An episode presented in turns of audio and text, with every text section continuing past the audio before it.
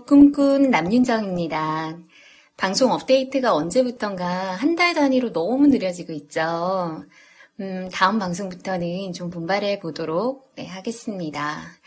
음, 오늘은 임경선 작가의 태도에 관하여 중 정직함, 성실함, 공정함을 이야기 나누고 완전 마무리를 하려고 했거든요.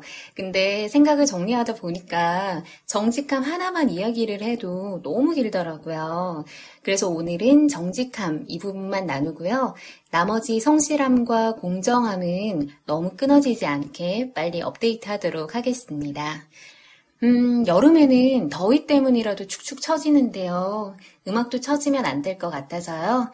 음, 첫 곡은, 어, 일단 먼저 섹시한 두 남자. 마이클 잭슨과 저스틴 팀브레이크가 부른 곡을 듣고 와서 이야기 한번 나눠보도록 할게요. Uh. Uh.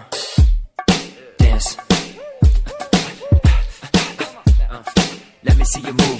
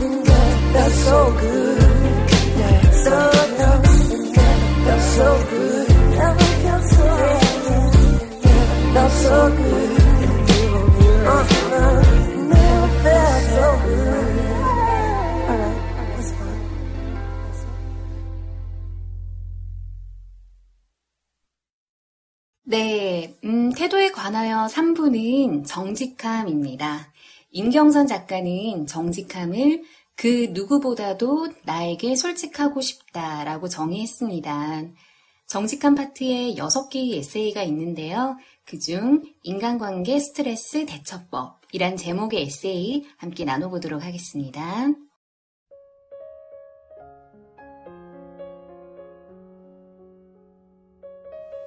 나이가 들수록 가만히 있어도 삶의 무게는 무거워지니 가급적 많은 것들을 단순화시키고 깃털처럼 가볍게 해야 한다고 생각한다. 살아가는 방식에 여분의 군더더기가 없을수록 자유롭다. 특히 그 중에도 인간관계가 자유로워야 한다. 인간관계에 있어서 맨 먼저 할 일은 나는 누구로부터 사랑받고 싶은가, 나는 누구를 사랑할 것인가를 가려내는 일인 것 같다. 자칫 편협하게 들릴 수 있지만 이것으로 내가 있어야 할 장소나 내가 가지고 가야 할 인간관계를 우선적으로 챙긴다. 밀물과 썰물을 거쳐 여전히 내 곁을 지키고 있는 그 사람들이야말로 지금의 내 사람들인 것이다. 좋은 인간관계에 대해 생각을 해본다. 나는 누가 좋을 때 그저 그 사람이 이 세상에 나와 같은 시대에 존재해주는 것만으로도 고맙고 기쁘다. 상대가 나에게 무엇을 해주었고, 내가 무엇을 해줘야 한다거나, 얼만큼 자주 보고, 함께 무엇을 같이 해야 한다는 당위에는 별로 관심이 없다. 서로에게 작용하는 것 없이 나는 그저 그 사람이 좋고, 그 사람이 행복하기를 바라게 된다. 관계에서 그 사람의 존재 자체가 주는 기쁨이 가장 크려면 나는 타인에게 의존하지 않을 힘을 키워야 한다. 좋아하는 사람을 보노라면 나도 분발해서 좀 더 나은 사람이 되고 싶어진다. 홀로 서기를 두려워하는 이들에겐 이것이 쉽지 않다. 내가 상태가 좋지 않을 때 같이 망하자고 붙잡고 늘어지는 관계가 가까운 것이라고 생각하는 사람들도 있다. 그런 파괴적인 관계임에도 불구하고 외로움과 소외감이 두려워 뻗쳐오는 손을 덥석 잡고 자신을 비굴하게 제물로 갖다 바치는 이들도 있다. 혼자서 잘 서 있을 수 있어야 타인과 함께 있을 때도 더 좋은 관계를 맺을 수 있고 마음이 통하지도 않는 누군가로 공허함을 가짜로 채우기보단 차라리 그 비어있는 시간들을 있는 그대로 직면하는 것이 낫다. 그래야만 내가 앞으로 어떤 사람들과 있어야 진정으로 나답고 편안할 수 있을지를 감지할 수 있기 때문이다. 인간관계를 가급적이면 관리하지 않고 살았으면 좋겠다. 내가 나다울 수 있는 인간관계를 제외하고는 부디 놔줄 수 있었으면 좋겠다. 브라질 출신의 소설가 파울로 코엘료가 이렇게 잘 정리해서 말했다. 모든 사람들이 당신을 다 좋아한다고 하면 당신에게 무슨 문제가 있을 것이다. 당신은 모두를 기쁘게 할 수는 없다. 제한된 인생의 시간 속에서 내가 정말로 좋아하는 사람들을 좋아하는데 시간과 마음을 더 쓸 수 있었으면 좋겠다. 사람들이 잘 믿어주질 않지만 나는 타고나기를 내성적이고 수줍음을 잘 탄다. 사교적이거나 주목을 받는 인기 많은 여자아이가 되는 것은 감히 꿈꾸어 본 적도 없다. 남들이 단체로 어울려 다니며 신나게 놀 때 나는 주로 일대일의 인간관계가 주는 조용한 친밀감에 편안함을 느끼며 성장해 왔다. 원래 달변도 아니었지만 같이 있는 사람들이 3명을 넘어가면 말수가 그냥 줄어들었다. 그렇다 보니 나 역시도 살면서 이래저래 인간관계로 인한 스트레스를 받았다. 쓸데없이 예민하다 보니 누가 나와 막 맞고 맞지 않고 누가 나를 좋아하고 좋아하지 않고를 너무 빨리 직관으로 알아채는 나 자신이 싫었다. 내가 좋아하지도 않는 사람이 나를 싫어하는 것은 또 견디지 못해서 별로 좋아하지도 않는 사람들에게 잘 보이려고 애쓰던 나의 모습은 얼굴이 화끈거리는 지난 날의 슬픈 초상이다. 한데 서른 중반쯤을 넘어서부턴가 예전만큼 인간관계로 스트레스를 받지 않게 되었다. 왜 그럴까 생각해 보았다. 그 사이 인격적으로 훌륭해져서는 물론 아니고 우선 나이가 들면서 체력이 떨어진 것이 영향을 미쳤다. 누군가를 싫어하는 감정은 엄청난 에너지를 소모시킬 뿐만 아니라 물리적으로 건강을 해쳤다. 글 쓰는 프리랜서라 혼자 있는 시간이 많아져 자연스레 사람들과 부딪힐 일이 없어진 것도 이유 중 하나일 것이다. 대부분 이메일로 일을 협의하니 얼굴 보고 다툴 일도 잘 없다. 또 다른 이유로 나이가 서른 중후반이 되자 얼추 내가 감당할 수 있는 감정의 한계가 파악이 되어 불필요한 감정 소모가 없어진 것이다. 무엇보다도 결정적인 이유는 단연간 사람들과 부대끼면서 인간관계로 인한 스트레스에 대처하는 나만의 요령이 생겼다는 것이다. 스트레스를 주는 인간관계 문제들에 대해 나는 다음에 세 가지 방식으로 대응하기로 했다. 첫째, 정면 돌파는 쉽게 갈라서지 못하는 관계에 적용된다. 서로의 장례식에 가서 복잡한 마음으로 눈물을 흘리게 될 사람들, 어쨌거나 평생 내 삶 속에 안고 가야만 하는 사람들, 가령 부부나 연인, 부모 자식 관계, 그리고 절친한 친구들. 이들에게는 애먼 기대를 가져 혼자 낙담하거나 실망하는 대신 진짜 중요하다고 생각하는 문제에 대해서는 솔직하게 요구했다. 설사 그 기대에 미치지 못한다 해도 마찬가지로 그들이 내게 기대하는 부분에 대해서도 할 수 있을 만큼만 하고 타협으로 공존하기를 바랐다. 그래서 고통스럽지만 정면 돌파를 하고 결론이 어떻게 나든 모호한 부분은 분명히 하고 넘어가, 넘어간다. 아무리 노력해도 접점이 없으면 다른 대안인 피하기나 놔주기로 넘겨야겠지만 그래도 끝까지 최선을 다한다. 실패한다 해도 최선을 다해보지 않으면 미련이 남을 것 같아서. 둘째, 피하기는 어떤 이유에서든 나에 대해 선입견을 가지거나 나를 경계하거나 싫어하거나 근거 없이 내려다보거나 올려다보는 등 굴절된 심리를 가진 사람들에 대해 내가 취하는 행동이다.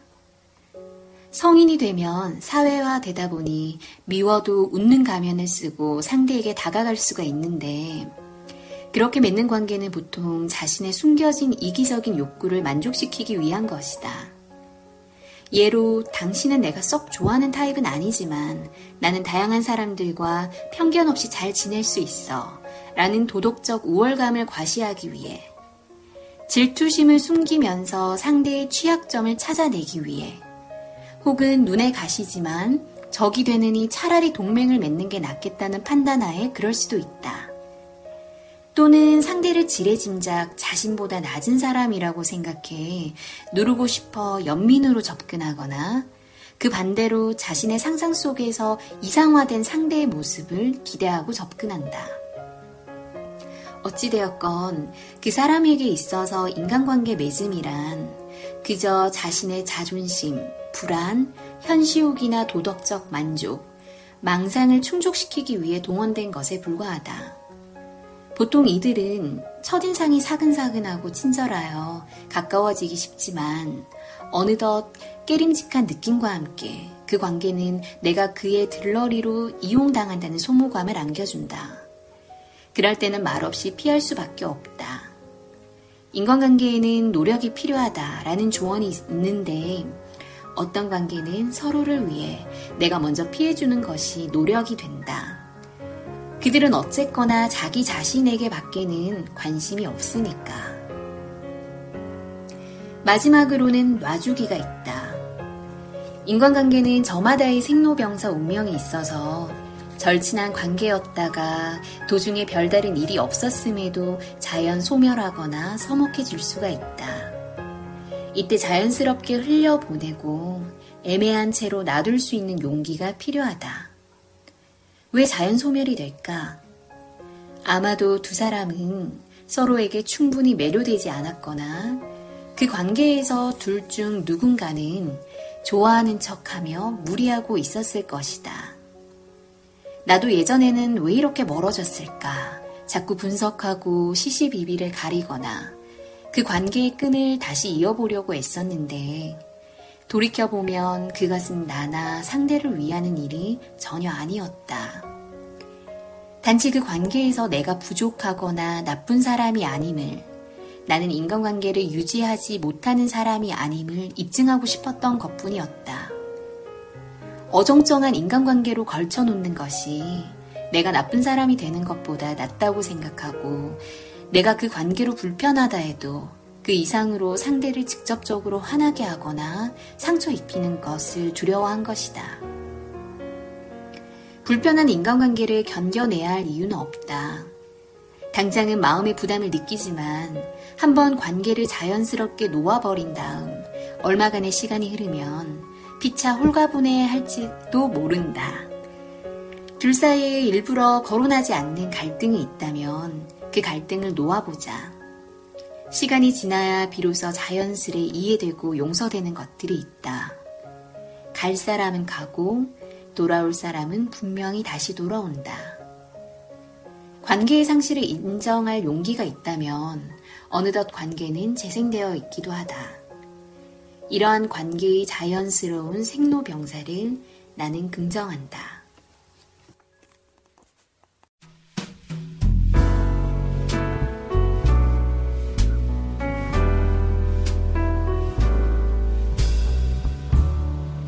One fine day, you'll look at me, and then you'll know our love was meant to be. One fine day, you're gonna want me for you.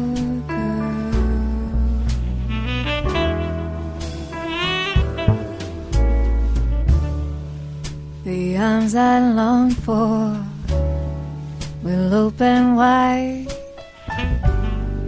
Then you'll be proud to have me right by your side.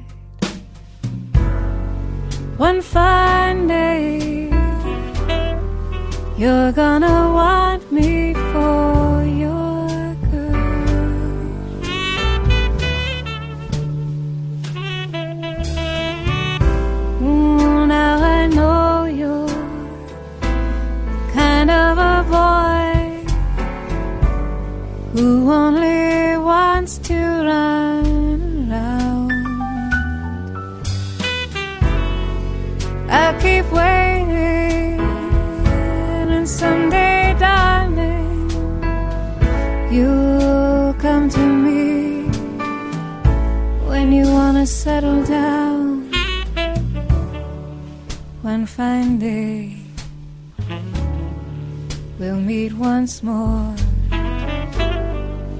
And then you'll want the love you threw away before. One fine day, you're gonna want me. And one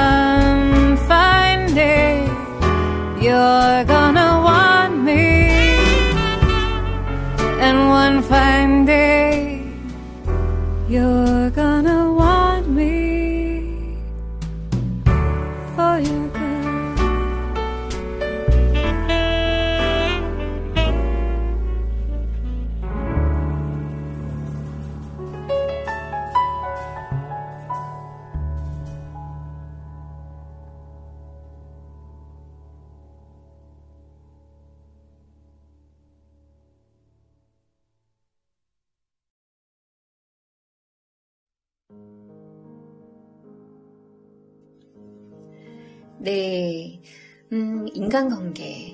어, 여기에서 자유로운 사람은 정말 몇 없을 것 같아요. 가족, 연인, 친구, 직장 동료, 뭐 기타 관계 맺고 있는 사람들과의 문제는 누구나 있기 마련입니다. 음, 뭐 문제라고 말했지만 사실 문제라기보다는 감정적인 부분이 더 많이 차지하는 것 같아요. 음, 에세이에서도 말했지만 인간관계에 있어서 맨 먼저 할 일은 나는 누구로부터 사랑받고 싶은가, 나는 누구를 사랑할 것인가를 가려내는 일이라고 했습니다. 음, 내가 어떤 사람인지 스스로 잘 알고 있고 또 내가 어떠할 때 행복한지를 아는 게 정말 중요한 거죠. 음, 어제 친구와 만나서 맥주 한 잔을 하면서 이런 이야기를 한참 나눴어요. 음, 친구가 누구 결혼식에 갈 거냐고 묻더라고요. 그래서 안 간다고 했더니 왜 안 가냐고 묻더라고요. 그래서 어, 나는 그 사람이랑 몇 년 동안 개인적인 연락을 한 적이 한 번도 없고 또 앞으로도 볼 일 없는 사이인 것 같은데 그래서 안 간다고 했더니 친구가 좀 당황하면서 음, 자기도 역시 그러하지만 그래도 좋은 사람이라서 간다라고 하더라고요. 그게 본인의 관계 맺는 법이라고 하면서 저보고 좀 이기적이라고 하더군요. 음, 이기적으로 보일진 모르겠지만, 어, 나는 좋은 사람이라는 이유만으로 왜 관계를 맺어야 하는지 모르겠고, 마음에서 우러나지 않는다고 솔직하게 말을 했어요. 어, 누구의 말이 옳고 그르다의 문제는 아닌 것 같고, 그냥 친구와 저의 그 관계 맺는 그 기준이 좀 서로 다른 것 같더라고요. 음, 저는 대체적으로 어, 어떤 그 사람이 저를 채워주고 또 행복하게 해주는지 좀 알고 있는 편이에요. 일단 좋아하지 않는 것부터 이야기를 한번 해볼까요? 어, 누구나 그러하겠지만 부정적인 이야기를 달고 사는 사람, 불만 불평이 많고 습관적으로 넋두리 하면서 하소연하는 사람, 또 남 혼담을 즐기는 사람과는 좀 친하게 지내지 않는 편이에요. 어, 제가 일부러 좀 피하는 편이고요. 어, 아, 이건 좀 번외의 이야기인데요. 어, 얼마 전에 부산에 그 가스 냄새 유출 사고도 있었고, 또 그 전에 울산 지역 지진 여파를 제가 직접 진짜 카페에서 차 마시다가 진짜 크게 느낀 적도 있고 해서 좀 불안했었거든요. 근데 또 광안리에 개미떼까지 나타나대다가 또 이제 그 지진운까지 제가 이렇게 직접 찍었던 적도 있어서 아, 지진 오면 진짜 어쩌지? 막 이런 불안감이 있었는데요. 그래서 막 사람들하고 이런 이야기를 막 나누고 있는데 갑자기 한 언니가 이런 이야기는 성경에 미리 나와 있다고 하시면서 요한계시록 이야기를 막 하시는 거예요. 그래서 죽어도 우리의 영혼이 구제받을 수 있다는 것을 안다면 그 죽음을 두려워할 필요가 없다. 막 이런 이야기를 막 하시면서 막 이와 관련된 동영상이 있다면서 막 보여주시려고 하시는 거예요. 어, 예전 같았으면 저보다 어른이니까 그냥 영혼 없이 이야기 들어주고 있었을 텐데 진짜 딱 잘라 거절을 했어요. 언니 저도 종교가 있고 저는 그저 지진이 올까봐 불안해서 이야기를 한 것뿐이고 그리고 그 동영상은 보고 싶지 않다고 그렇게 말씀을 드렸어요. 음, 그렇게 솔직하게 말을 하고 그리고 그냥 그 자리를 피해서 뭐 그냥 제가 제 할 일을 이렇게 할 수 있었는데 만약 예전처럼 제가 영혼 없이 그 동영상을 같이 보고 있고 또 나보다 어른이라는 이유로 그 이야기를 계속 들어줬다면 저는 아마 그날 하루 종일 거절하지 못하는 그 저 자신에게 화가 나서 엄청 스트레스를 받았을 거예요. 음, 남들은 이미 이렇게 잘하고 계신 분도 계시겠지만 저는 그렇지 못했었거든요. 그래서 이런 제가 참 기특하고 막 칭찬해주고 싶었었어요. 음, 상대방이 기분 나쁘지 않게 거절을 하고 동시에 나도 스트레스 받지 않는 것. 이렇게 간단한 것을 왜 진작에 못하고 있었을까? 뭐 이런 부분들이 좀 있었고요. 어, 그리고 또 좀 싫어하는 그런 유형이 어떤 유형이냐면 너무 착하기만 한 사람, 그리고 본인 주관 없이 어, 우유부단한 사람도 좀 좋아하지 않는 것 같아요. 어, 제가 못돼서 그런지는 몰라도 좀 보고 있으면 화가 나요. 그리고 저는 어, 착하고 순수하고 진짜 밝고 맑은 이런 분들을 보면 정말 좋아해요. 글쎄요, 이런 사람이 드물어서 그런지 모르겠는데요. 음, 이런 분을 만나면 진짜 푹 빠지게 되더라고요. 어, 이 착함과 순수함에도 선한 그런 강함도 함께 있는 느낌인데요. 어, 그래서 이런 분들은 좀 속된 말로 아무리 착하고 순해도 만만하게 대할 수가 없어요. 그런데 제가 말한 너무 착하고 본인 주관 없이 우유부단한 사람은 이게 배려를 넘어서 어, 희생의 느낌이 좀 강하고 또 사람들이 이 점을 너무나 잘 알고 있어서 만만하게 대하면서 필요할 때만 이용하는 것 같더라고요. 그래서 그걸 보고 있으면 화가 나고 또 솔직하게 말해서 상대적으로 내가 너무나 이기적인 것 같고 또 악한 사람처럼 느껴져서도 좀 안 좋아하는 것 같기도 하고요. 어, 이 말을 좀 어떻게 표현해야 하는지 잘 모르겠는데 음, 그, 저기 뭐죠? 본인의 주관을 가지면서 좀 착하고 순수한 분들을 보면 그런 사람들의 말 한마디, 배려 있는 행동 하나, 세상을 바라보는 시선들의 감탄을 하면서 아, 나도 저렇게 되고 싶다, 배우고 싶다, 이런 마음이 좀 드는 반면에 앞에서 이야기한 마냥 착하기만 한 사람은 답답하게 보이면서 나는 저러지 말아야지 하는 그런 느낌을 좀 받아요. 음, 모르겠어요. 저는 좀 그래요. 어, 그리고 싸가지 없고 예의랑 배려 없는 사람, 그리고 자기만 생각하는 사람 좀 싫어하는 편인 것 같고요. 그럼 어떤 사람을 좋아하고 또 관계를 맺어 나가고 싶어 하는가? 어, 저는 삶에 애살이 많은 긍정적인 사람을 좋아하는데요. 음, 직업, 경제력, 나이, 학벌, 뭐 이런 거와 전혀 상관없이 이 부분이 제게는 참 중요해요. 음, 정말 뭐 번듯한 직장에 남부러운 삶을 살고 있어도 이야기 나눠보면 삶의 위협도 전혀 없고 뭐 꿈도 없고 그냥 되는 대로 사는 사람이 있어요. 어, 떻게 보면 이익관계로만 따져본다면 이런 만남이 제게 도움을 더 줄 수 있을진 몰라도 그렇게 깊은 관계로까지는 이어가지는 않는 것 같은데요. 음, 좀 제가 소모되는 게 더 많은 느낌이 들더라고요.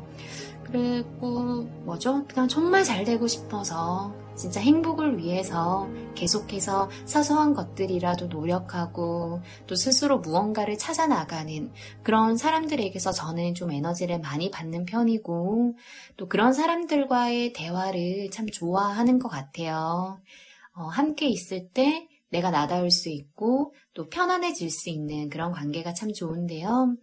그래서 이기적으로 보이고 뭐 냉정하게 보일지 모르겠지만 저는 음, 앞으로도 저를 행복하게 채워주는 만남에 좀 더 신경을 쓰고 싶어요. 어, 여러분들도 각자 본인만의 기준은 다 있지 않으세요? 음, 그렇게 모두 뭐 지금의 인간관계를 맺고 계시리라 생각해요. 어, 본인과 맞지도 않은 사람인데 그저 아는 사이라는 이유만으로 힘겹게 이어갈 필요는 없다고 생각하고요. 어, 저 사람과 관계를 잘 유지하면 언젠가 나에게 도움이 될 거야. 뭐 이런 생각으로 관계를 관리하려고 하면 본인 스스로도 스트레스고 굉장히 힘들 거예요. 저 역시 그랬던 적이 있었거든요. 근데 마음에서 우러나지 않는 관계는 나중에 지쳐서 손을 놓아버리면 정말 스르르 다 사라져 버리더라고요.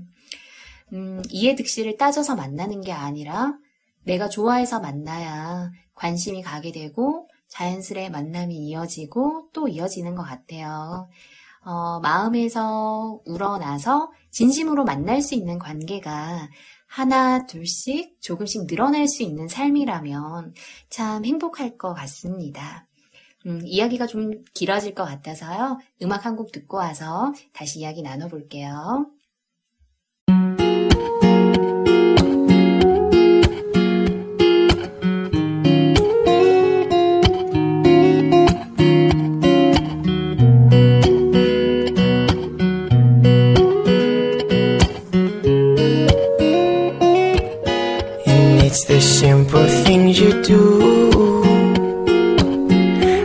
Just can't get enough of you. It's that perfume that you wear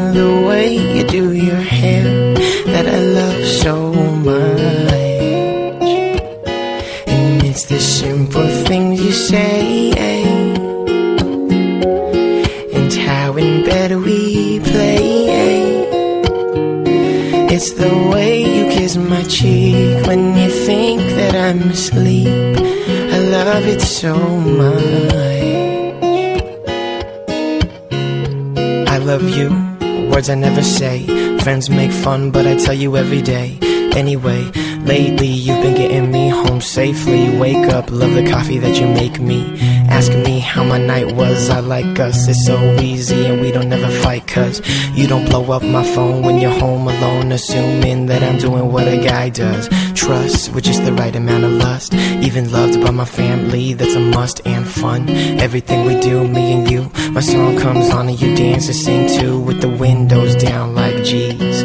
We don't care who's around or who sees. And everyone is jealous of my ride Because you're sitting in the passenger side things you do just can't get enough of you.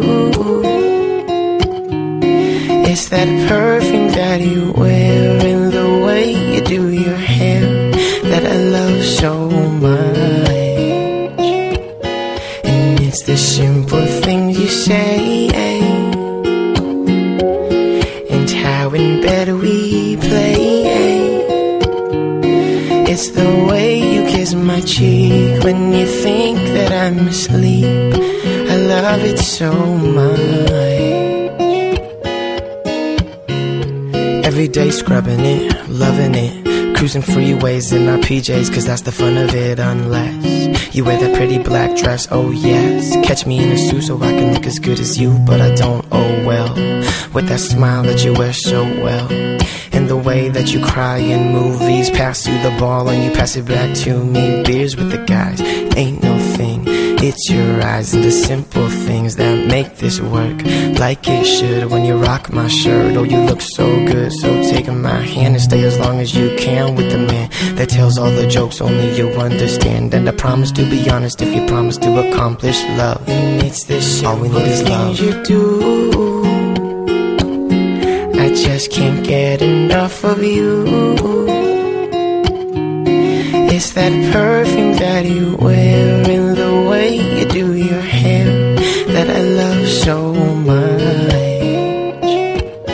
And it's the simple things you say and how in bed we play.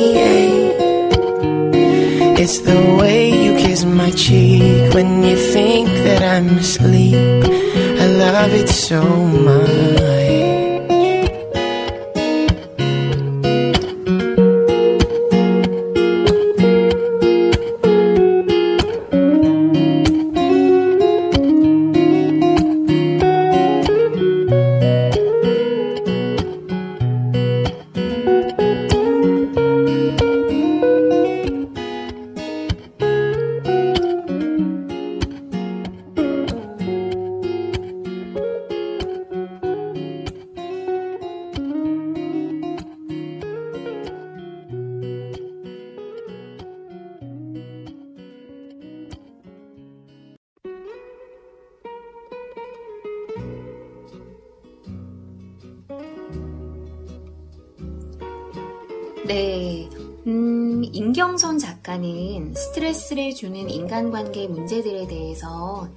가지 방식으로 대응을 한다고 했어요. 정면 돌파, 피하기, 놔주기. 음, 일단 피하기와 놔주기, 놔주기. 음, 먼저 이야기를 한번 해볼까요? 어, 저에게 피하기와 놔주기는 가족, 연인, 친구를 제외한 인간관계에서 나타나는 방식인 것 같아요.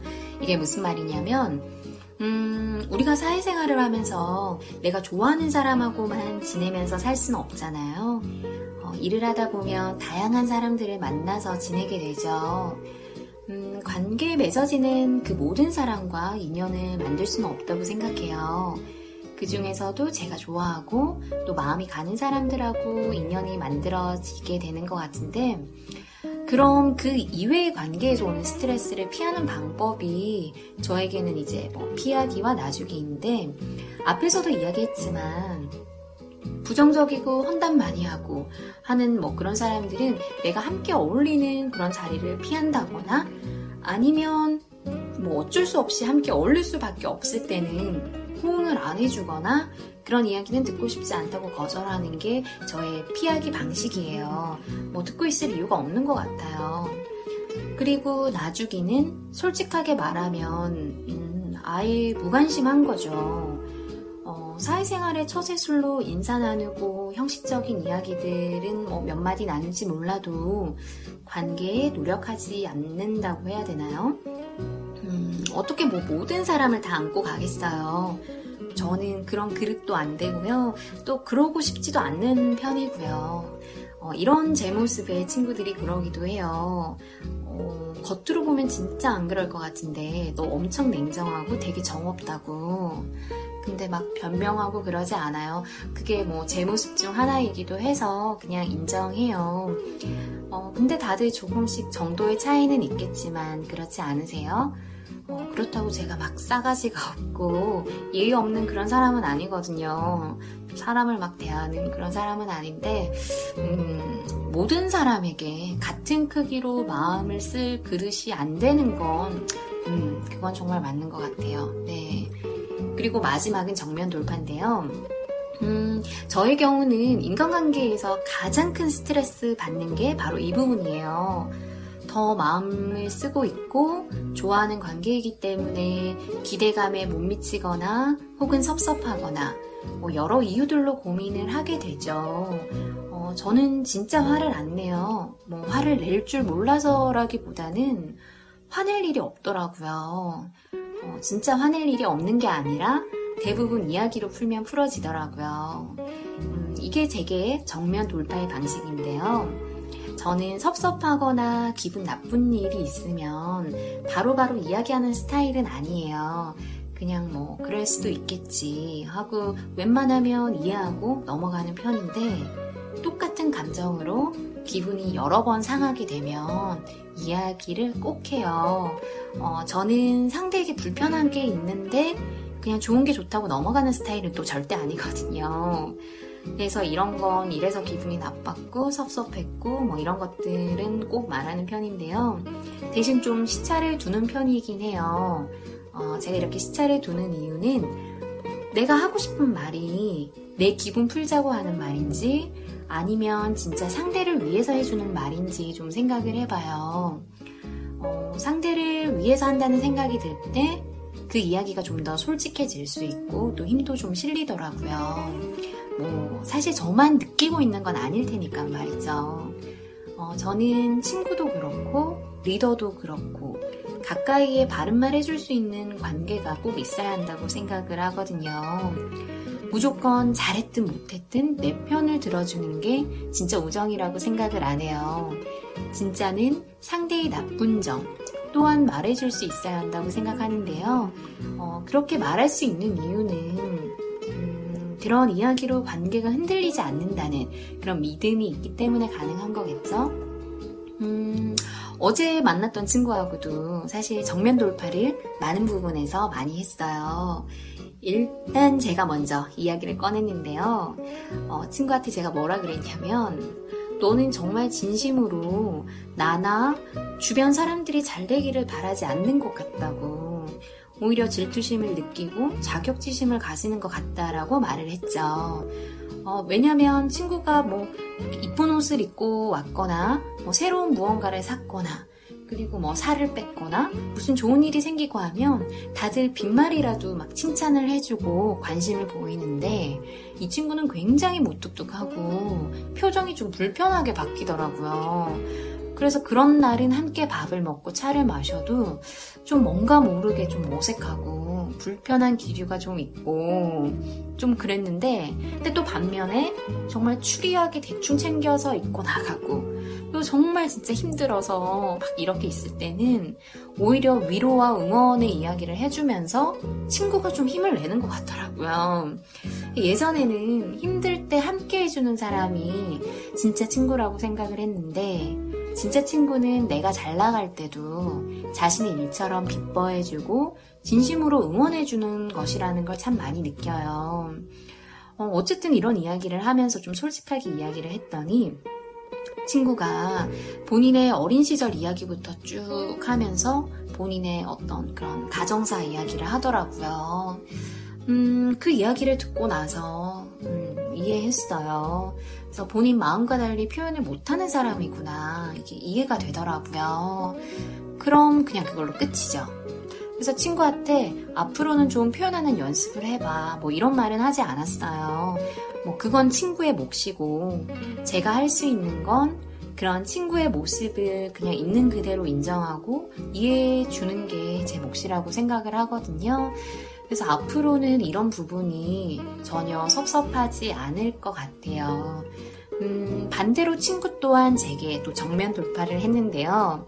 어, 그 친구가 생각하는 게, 그 본인이 생각하는 친구는 자주 보고 시시콜콜한 이야기들로 연락하면서 나누는 건데, 너는 좀 그렇지 않는 점이 섭섭하다고 제게 이야기를 하더라고요.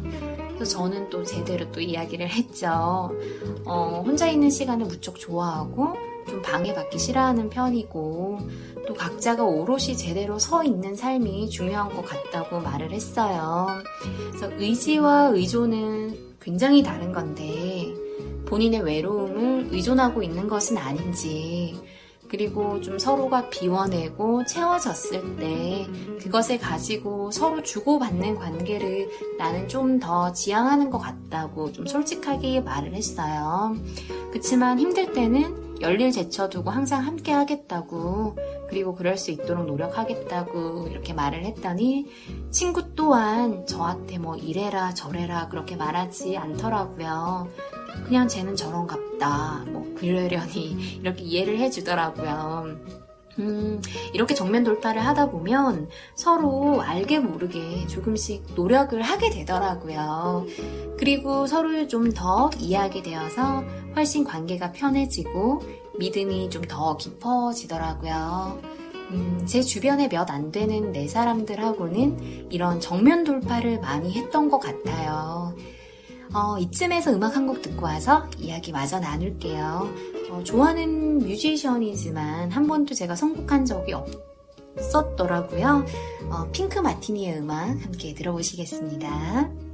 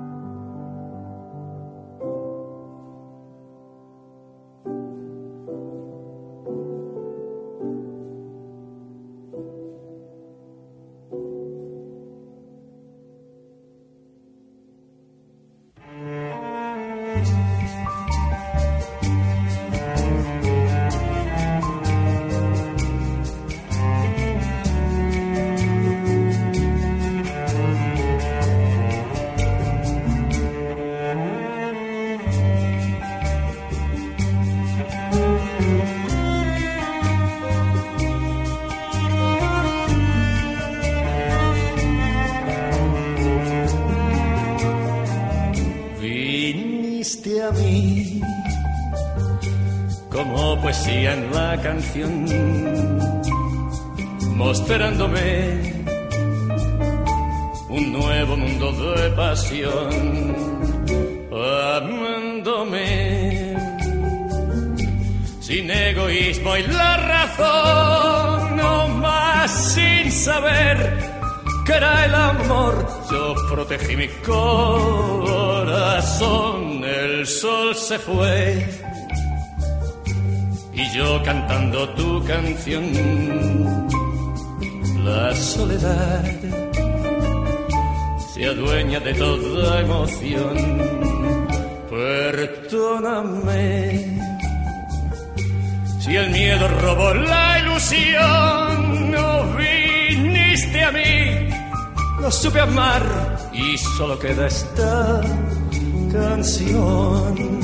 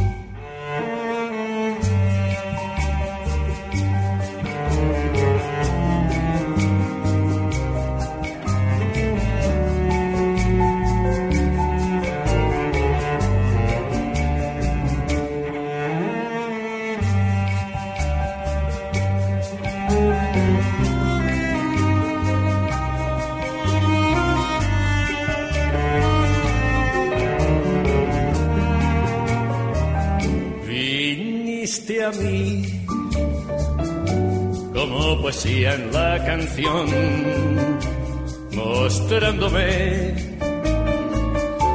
un nuevo mundo de pasión, amándome sin egoísmo y la razón, más sin saber que era el amor, yo protegí mi corazón, el sol se fue y yo cantando tu canción, la soledad se adueña de toda emoción. Perdóname si el miedo robó mi ilusión, viniste a mí, no supe amar y solo queda esta canción.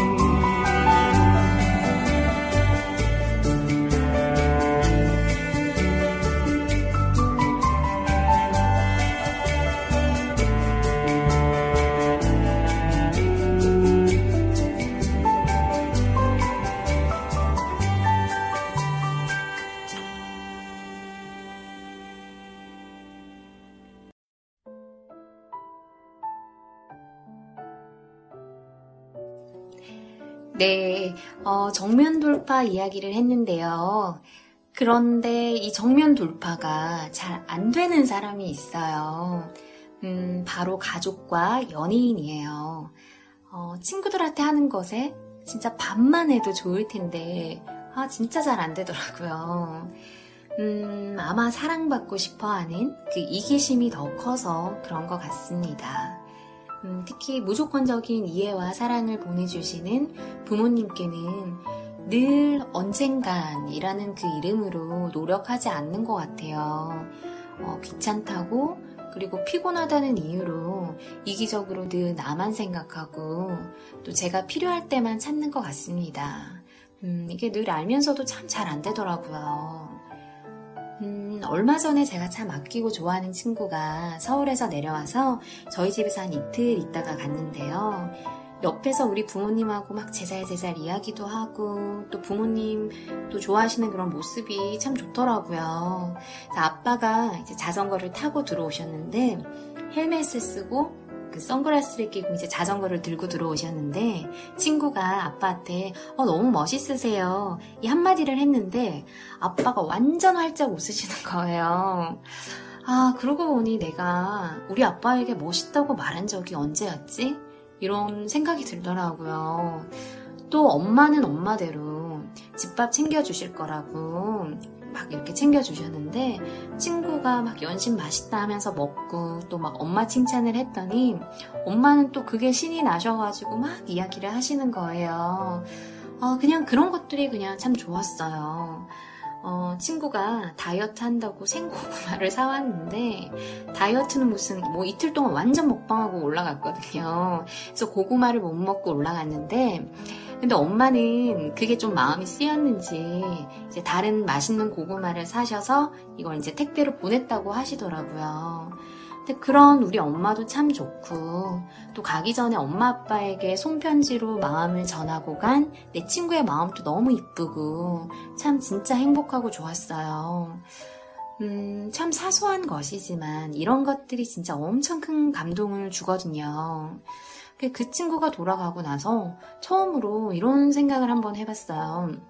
어떤 생각이냐면, 어, 저는 저 스스로도 제가 참 모순이라고 생각했던 게 뭐냐면, 저 역시 남들 부모님에게는 진짜 잘하거든요. 그래서 친구 부모님들이 저를 많이 이뻐라 해주시는데, 근데 정작 우리 부모에게는 제가 무뚝뚝한 거예요. 그런 제가 너무 이중적인 것 같고, 늘 안 그래야지 하면서도 사람이 안 바뀌더라고요. 근데 그걸 억지로 바꾸려고 애쓰지 말고, 음, 내가 다른 부모님들께 잘하듯 내 친구들 그리고 결혼하게 될 사람이 우리 부모님한테 잘해주면 되겠네? 이렇게 생각하니까 너무 마음이 편한 거예요. 이거 심한 자기 합리화 아니죠? 아, 근데 진짜 이런 생각이 들었어요. 그래서 어느 날 또 다른 친구하고도 뭐 이 비슷한 이야기를 한 적이 있는데, 어, 친구가 그러더라고요. 뭐 엄마랑 물건 살 게 있어서 하이마트에 갔는데 그게 할인된 제품인데도 엄마가 또 더 할인이 안 되냐고 막 물건 값을 깎고 또 사은품 없냐면서 막 챙기는 모습이 너무 부끄럽고 창피했다는 거예요. 그래서 친구한테 그게 뭐가 창피한 거냐고 이렇게 이야기를 했는데 생각해 보니까 저도 그렇더라고요. 음, 저는 친구 부모님들이 막 옷을 차려입고 꾸미지 않으셔도 막 팔짱 끼고 막 살뜰하게 챙기면서 막 이렇게 가거든요. 근데 정작 우리 부모님이 옷을 차려입지 않고 나가면 그게 부끄럽더라고요. 아, 근데 도대체 이 심리는 뭘까요? 아, 그때 친구랑, 음, 이런 이야기를 나누면서 결론 지었던 게, 음, 타인은 있는 그대로, 그냥 아무런 욕심 없이 바라보지만 정작 가장 가까운 가족은 뭐 자격지심이 들어갈 수도 있고 아니면 뭐 있는 그대로 보지 않고 나의 기대와 욕심을 투영해서 내가 원하는 모습으로 만들려고 해서 그런 것 같다. 뭐 이런 이야기들을 했었었거든요. 음, 근데 제가 이런 생각을 최근에만 한 게 아니에요. 늘 반성하고, 안 그래야지 하면서 또 늘 그래 왔었고, 앞으로도 그럴 것 같아요. 어, 사람은 진짜 쉽게 잘 안 변하는 것 같아요. 그래서 음, 내 부모는 내 사람들이 챙겨주고 내 사람들의 부모는 내가 챙겨주고 그러면 될 것 같더라고요. 어, 오히려 내가 못하는 부분을 챙겨줄 때 그 감사와 감동이 진짜 짙었던 것 같아요. 뭐 이게 맞는 방법인지는 모르겠지만 아무튼 이런 생각을 했었고요. 그리고 정면 돌파가 잘 안 되는 사람, 음, 바로 연인이죠. 어, 또는 뭐 결혼하신 분들은 배우자가 될 수 있겠네요. 물론 잘하고 계시는 분들도 있을 거예요. 음, 저는 지금까지의 모습을 봤을 땐 정면 돌파를 못했어요. 왜 그랬을까? 이걸 생각해보면, 음, 자존심 때문인 것 같더라고요. 어, 저는 친구들에게는 자존심 안 세우거든요. 뭐 세울 자존심도 없고요. 근데 왜 그동안 연인에게는 쓸데없이 자존심을 부렸는가? 이런 부분들에 있어가지고, 어, 정면 돌파를 하고 이야기로 풀면 충분히 서로에 대해 오해는 풀고 또 더 깊이 이해할 수 있는데 그냥 이것 자체를 안 했던 것 같아요. 어, 왜냐면 내가 그런 노력을 기울인다는 것을 자존심 상해했었던 것 같은데 진짜 웃기죠. 아, 그러니까 뭐라 그래야 되죠? 음, 사랑받고 싶은 마음이 더 커서 그 마음을 몰라주는 것에 화가 나는데 그걸 또 내 입으로 이야기하는 것 자체가 싫었었는 것 같아요. 싫었었던 것 같은데 음, 여자들은 대부분 말하지 않아도 알아서 해주기를 정말 바라고 원하거든요. 그런데 웃긴 건 대부분의 남자들은 말을 하지 않으면 모른다는 거죠. 오죽하면 뭐 화성에서 온 남자, 금성에서 온 여자 이런 책도 나왔겠어요. 그런데 지금 와서 제가 생각을 해보면 음, 상대를 있는 그대로 바라보는 게 아니라 내가 원하는 어떤 그 기대치를 두고 그 기대치에 못 미칠 때 그것을 사랑의 문제로 치부해버린 그런 실수였었던 것 같아요. 아, 이 사람은 그만큼 나를 좋아하지 않구나. 이런 생각을 하니까 자존심을 상해했고 또 어쩌면 더 솔직하게 이야기하자면 어, 상처받기 싫어서 그래서 더 깊게 부딪히지 않았다는 게 맞는 말인 것 같아요. 음, 이 모든 게 상대의 입장이 아닌 온전히 나만 생각하는 그런 이기적인 사랑 또는 어리숙한 그런 사랑이었던 것 같습니다. 그리고 남자와 여자를 이분법적으로 생각할 필요도 없는 것 같아요. 남자와 여자, 이렇게 딱 나누는 순간 뭔가 다름이 있을 것 같고, 남자를, 여자를 왠지 공부하고 파악해야만 할 것 같은 그런 느낌이 드는데요. 그런데 사람 대 사람으로 그 관계를 대하면 좀 더 자연스러운 것 같아요. 이게 왜 이런 생각으로 제가 바뀌었냐면, 음, 예전에는 진짜 불꽃 같은 사랑을 원했거든요. 뭐 대단한 불타는 사랑의 그런 의미가 아니라 피드백이 적, 피드백이 이렇게 즉각적이고 또 늘 사랑에 넘치는 그런 관계 말이죠. 어, 연인 사이에 가장 고비가 6개월 그리고 1년이라고 하잖아요. 그게 처음에는 남자가 활활 타오르다가 나중에 이제 익숙해지면 편안한 사랑의 단계로 들어가는데 여자는 사랑이 식었다고 생각하기 때문에 좀 그런 부분들이 생기는 것 같아요. 그런 부분에서 그 사랑이 식지 않고 계속 불꽃처럼 활활 타기를 바랬던 건 거죠. 이거는 진짜 이상적인 사랑을 너무 터무니없이 꿈꿨었던 것 같은데, 아무튼, 네, 어렸을 땐 그랬던 것 같아요. 그랬었어요. 어, 사랑하면 그래야만 하는 게 당연한 거라고 생각을 했었는데, 근데 제가 30대가 되니 불꽃 같은 사랑? 어, 이거 생각만 해도 너무 지쳐요. 음, 남녀가 연인의 사이가 되려면, 물론 뭐 이성적으로 끌리는 호감이 당연히 먼저 있어야겠지만, 음, 그 사랑이라 생각했던 그 감정을 지속적으로 이어주는 것은 서로에 대한 어, 믿음인 것 같아요. 그 믿음이 그냥 시간만 흐른다고 생기나요? 이게 음, 앞서 그 친구와의 정면 돌파 이 이야기처럼 음, 그런 시간들을 통해서 서로를 이해하려는 노력과 또 나의 기대가 아닌 상대 있는 모습 그대로를 인정해주는 그런 마음이 필요한 것 같습니다. 그래서 남녀로의 차이로 보지 말고 사람 대 사람으로서 더더욱 대해야겠구나 라는 그런 생각을 했어요. 음, 친구들이 어떤 사람 만나고 싶냐고 물으면 대화가 잘 통하는 사람이라고 늘 이야기를 했거든요. 여자들도 남자들 못지않게 19금 이야기를 좋아하고 또 잘하는데 친구들이 우스갯소리로 아무리 대화가 잘 통해도 몸의 대화가 안 통하면 그것도 힘들다 이렇게 막 말을 해요. 그럼 천연덕스럽게 또 내가 말한 대화가 잘 통하는 사람은 몸의 대화도 함께 말한 건데 막 이렇게 이야기를 해요. 음, 저는 대화가 안 통하면 몸의 대화도 안 통할 확률이 90%라고 믿는 사람이거든요. 갑자기 제가 왜 19금으로 흘렸나, 흘렀나. 어, 친구와 연인을 가르는 가장 큰 차이가 바로 이 부분 때문이라서 그런데요. 음, 친구가 절대 채워줄 수 없는 부분이 있어요. 음, 깊은 사랑을 나누는 연인 또는 배우자는 정신과 육체가 하나로 일치될 수 있는 세상에서 유일한 존재인 거죠. 음, 저는 이 만남이 진짜 엄청난 기적 같아요.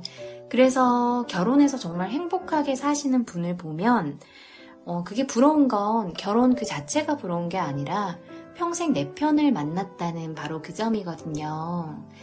음, 세상 유일한 존재. 음, 부모가 자식에 대한 욕심과 기대를 완전히 저버릴 수 없듯이 마찬가지로 자신의 연인에 대한 어떤 그 기대와 욕심 또한 그럴 것 같다는 생각을 했어요. 그래서 저는 뭐 그 기대와 욕심을 해탈하듯 이렇게 버릴 자신은 없고요. 다만 그런 욕심을 가진 사람임을 제가 인정을 하려고요. 그러면 내가 상대에게 가진 어떤 감정들이 이게 나의 욕심과 이기심에서 나온 것인지 아니면 진짜 그 상대를 위한 것인지 아주 조금은 좀 객관적으로 들여다볼 수 있지 않을까 하는 그런 마음에서인데요. 음, 제가 이것을 인지하고 있느냐, 아니냐에 따라서 제 행동이 좀 많이 달라질 것 같아요. 음, 내 부모를 내 사람들이 챙겨주고, 또 내가 내 사람들의 부모 챙기듯이 이렇게 또 나의 연인과 배우자는 그렇게 할 수가 없잖아요. 오롯이 나 스스로 모든 것들을 부딪히고 노력해야 하는 부분이라서 그래서 어쩌면 연인 그리고 배우자와의 이 관계에서의 정면 돌파 이런 부분들은 더 많은 배려가 진짜 필요한 것 같습니다. 음, 태도에 관하여는 오늘 정직함까지만 마무리하도록 할게요. 음, 다음 들려드릴 음악은요. 어, 한밤 도심에서 드라이브 하면서 듣기 좋은 음악이에요.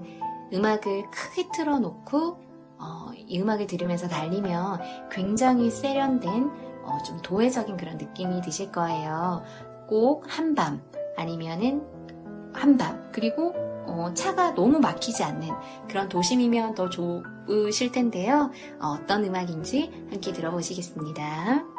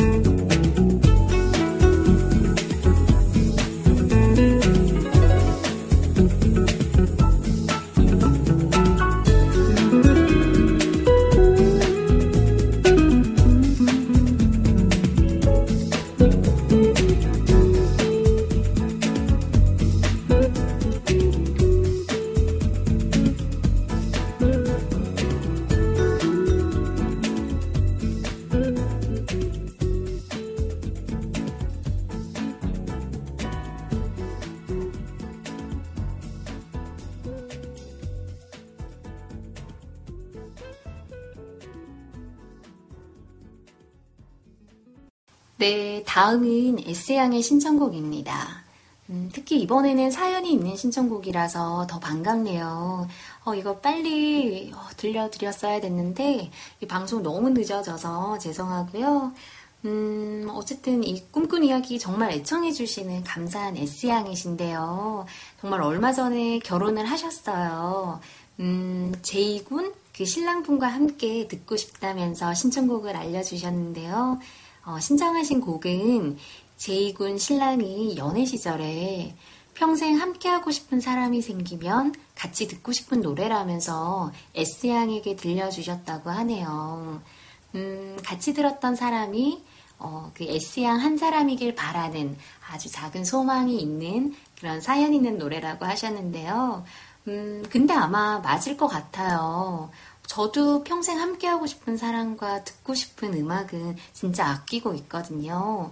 아마 제이군 그 신랑분도 그러시지 않을까 싶네요. 음, 지금 함께 듣고 계신가요? 어, 너무 좋으시겠어요.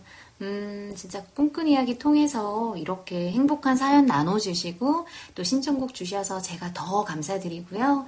두 분 결혼 진심으로 축하드립니다. 음, 방송 통해서 작은 결혼 선물을 드리고 싶어서요. 어, 제가 참 좋아하는 피천득 선생님의 수필집 2년에 수록되어 있는 시집가는 친구의 딸에게 이 부분 준비를 했는데요.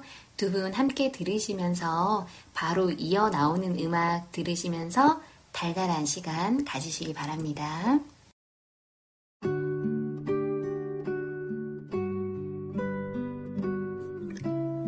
너의 결혼을 축하한다. 아름다운 사랑에서 시작된 결혼이기에 더욱 축하한다. 중매 결혼을 안이시키고 찬란한 기적이 나타날 때를 기다려온 너희 아버지에게 경의를 표한다. 예식장에 너를 데리고 들어가는 너희 아버지는 기쁘면서도 한편 가슴이 빈 것 같으시리라. 눈에는 눈물이 어리고 다리가 휘청거리시리라. 시집 보내는 것을 딸을 여인다고도 한다. 왜 여인다고 하는지 너희 아빠는 체험으로 알게 되시리라. 내가 살던 집은 예전 같지 않고 너와 함께 모든 젊음이 거기에서 사라지리라. 너의 아버지는 내 방에 들어가 너의 책, 너의 그림들, 너의 인형을 물끄러미 바라보시리라. 내가 쓰던 책상을 가만히 만져보시리라. 내 꽃병에 물을 갈아주시려고 파란 꽃병을 들고 나오시리라. 사돈 집은 멀수록 좋다는 말이 있다. 친정집은 국그릇에 국이 식지 않는 거리에 있어야 좋다고 한다. 너는 시집살이 잠깐 하다 따로 나와 내 살림을 하게 된다니 너의 아버지 집 가까운 데서 살도록 하여라. 얼마 전에 나는 무심코 말실수를 한 일이 있다. 첫 나들이 나온 예전 제사가 시부모가 아니 계시다기에 거참 좋겠다고 하였다. 그 옆에는 그의 남편이 있었다. 다행히 웃고 있었다. 시부모님을 너무 어렵게 생각하지 마라. 너의 남편의 부모니 정성껏 받들면 된다. 며느리는 아들의 배필이요, 장래 태어날 손자들의 엄마가 될 사람이니, 시부모님께서는 너를 아끼고 소중히 여기실 거다. 내가 잘하면 대견히 여기시고 끔찍히 사랑하여 주실 거다. 너 하기에 달렸다. 결혼 후 남편이 친구들과 멀어지는 때가 있다고 한다. 너 같은 아내는 남편과 친구들 사이를 더 가깝게 만들 줄 믿는다. 옛날 가난한 선비 집에 친구가 찾아오면 착한 아내는 말없이 나가 외상으로라도 술을 받아왔다고 한다. 너희는 친구 대접할 여유는 있으니 내가 주부 노릇만 잘하면 되겠다. 주말이면 너희 집에는 친구들이 모여 차를 마시며 밤늦도록 이야기를 나눌 것이다. 남편의 친구가 너의 친구도 되고 너의 친구가 그의 남편과 같이 오기도 하고 부부는 일신이라지만 두 사람은 아무래도 상대적이다. 아버지와 달라 무조건 사랑을 기대할 수는 없다. 그리고 아무리 사랑하는 사이라도 언제나 마음을 같이 할 수는 없다. 제 마음도 제가 어찌할 수 없을 때가 있는데 개성이 다른 두 사람이 한결 같을 수야 있겠니? 이견이 다를 수도 있고 기분이 맞지 않을 수도 적은 비밀이 있을 수도 있다. 자존심 강한 너는 남편의 편지를 엿보지는 않을 것이다. 석연치 않은 일이 있으면 오해가 커지기 전에 털어놓는 것이 좋다. 집에 들어온 남편의 안색이 좋지 않거든 따뜻하게 대하여라. 남편은 아내의 말 한마디에 굳어지기도 하고 풀어지기도 하는 법이다. 같이 살아가노라면 싸우게도 된다. 언젠가 나 아는 분이 어떤 여인 보고 그렇게 싸울 바에야 무엇하러 같이 살아 헤어지지 그랬더니 대답이 살려니까 싸우지요. 헤어지려면 왜 싸워요 하더란다. 그러나 아무리 사랑 싸움이라도 잦아서는 나쁘다. 그저 참는 게 좋다. 아내. 이 세상에 아내라는 말같이 정답고 마음이 놓이고 아늑하고 평화로운 이름이 또 있겠는가. 천년 전 영국에서는 아내를 피스 위버라고 불렀다. 평화를 짜 나가는 사람이란 말이다. 행복한 가정은 노력으로 이루어진다. 결혼 행로에 파란 신호등만이 나올 것을 기대할 수는 없다.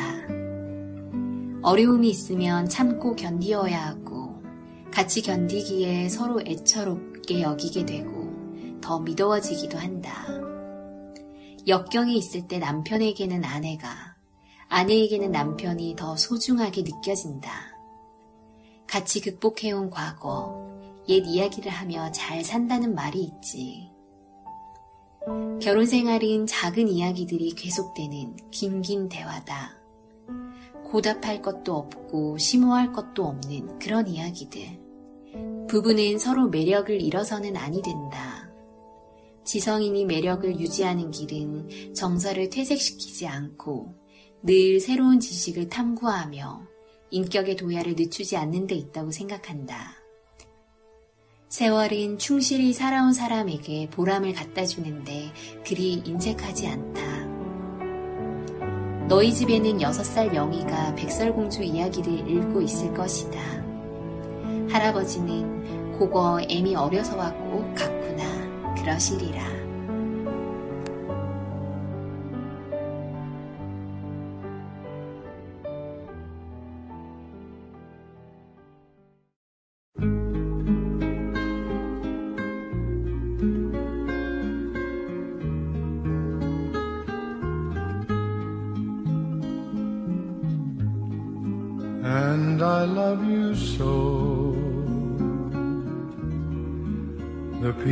Ask me how,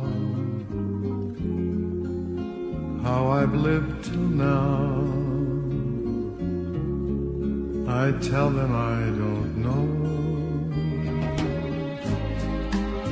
I guess they understand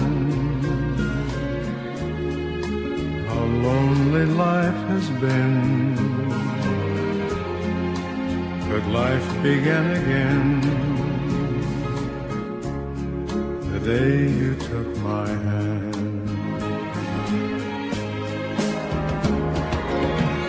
And yes, I know how lonely life can be. The shadows follow me. The night won't set me free. But I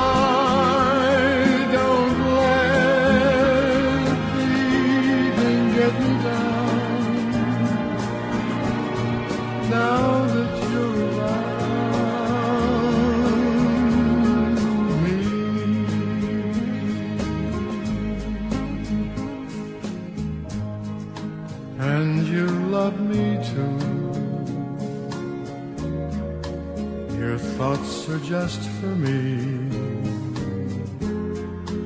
You set my spirit free. I'm happy that you do.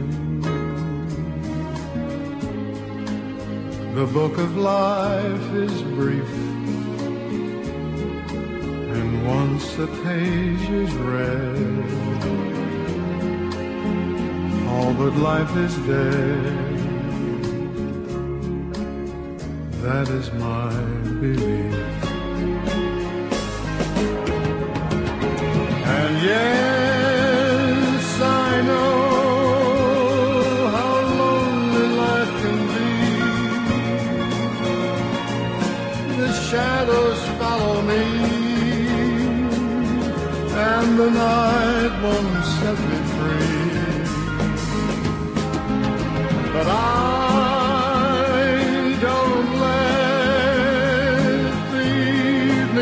me down.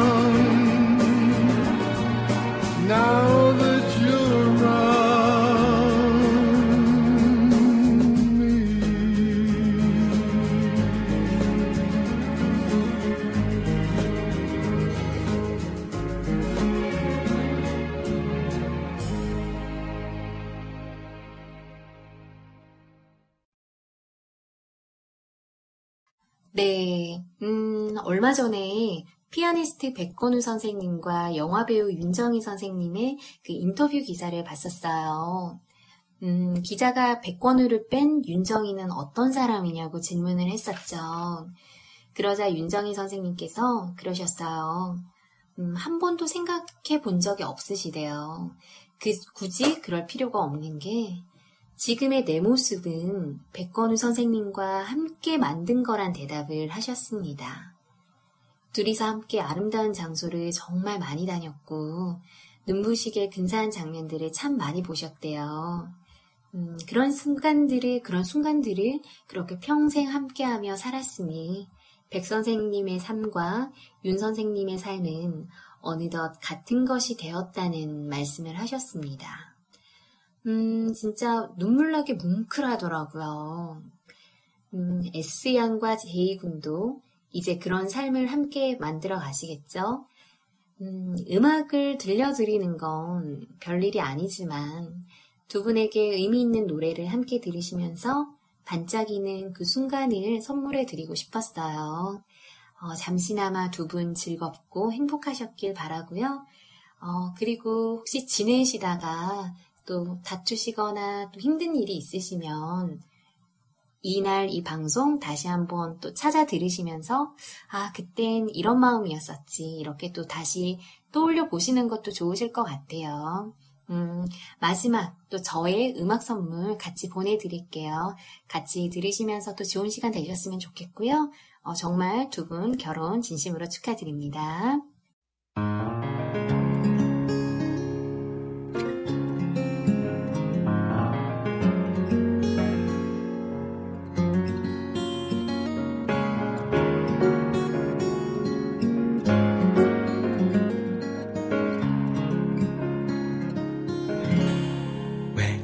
이제야 왔니?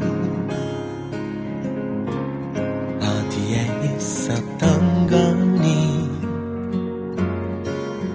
조금은 늦은 듯 이제야 만났네.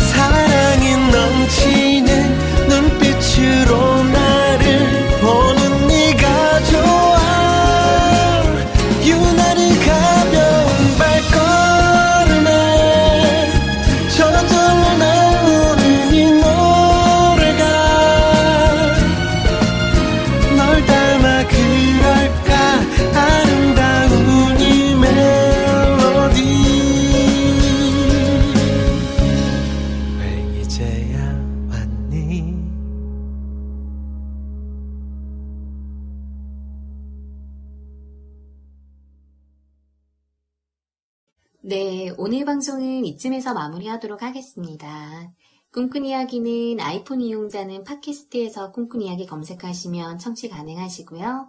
안드로이드 이용자는 더블팟이라는 어플 다운받으셔서 꿈꾼 이야기 검색하시면 청취 가능하십니다. 음, 선곡표는 꿈꾼 이야기 블로그 통해서 확인 가능하시고요. 신청곡은 블로그 또는 어, 제 개인 인스타 통해서 알려주시면 함께 들려드리도록 하겠습니다. 어, 요즘 너무 덥죠. 어, 이게 무덥다는 그 표현으로 부족할 정도로 진짜 더운 것 같아요. 어, 피천득 선생님이 음, 김제 돗자리, 담양발, 한잔 세모시는 아름다운 여름을 잃어버리고 옷가락지 빛이 비녀 따라 민속 박물관으로 가고야 말 것인가 라면서 정말 안타까워 하셨는데 근데 진짜 그리 되어 가고 있는 것 같아요. 음, 방금 나열한 것은 그 단어만 들어도 참 시원한 느낌을 주잖아요. 이제 그런 것들이 예전과 달리 이제 좀 많이 달라지는 것 같은데요. 여러분들 그냥 이렇게 생각하셨을 때 생각만 해도 기분 좋게 시원한 느낌을 주는 그 무엇이 여러분들에게는 있으세요? 음, 과연 나에겐 어떤 게 그런 것들이 있을까? 한번 생각해 보시면서 잠시나마 시원한 밤, 시원한 하루 되시길 바랍니다. 오늘도 감사드리고요. 여러분 오늘도 꿈꾸는 하루 되세요.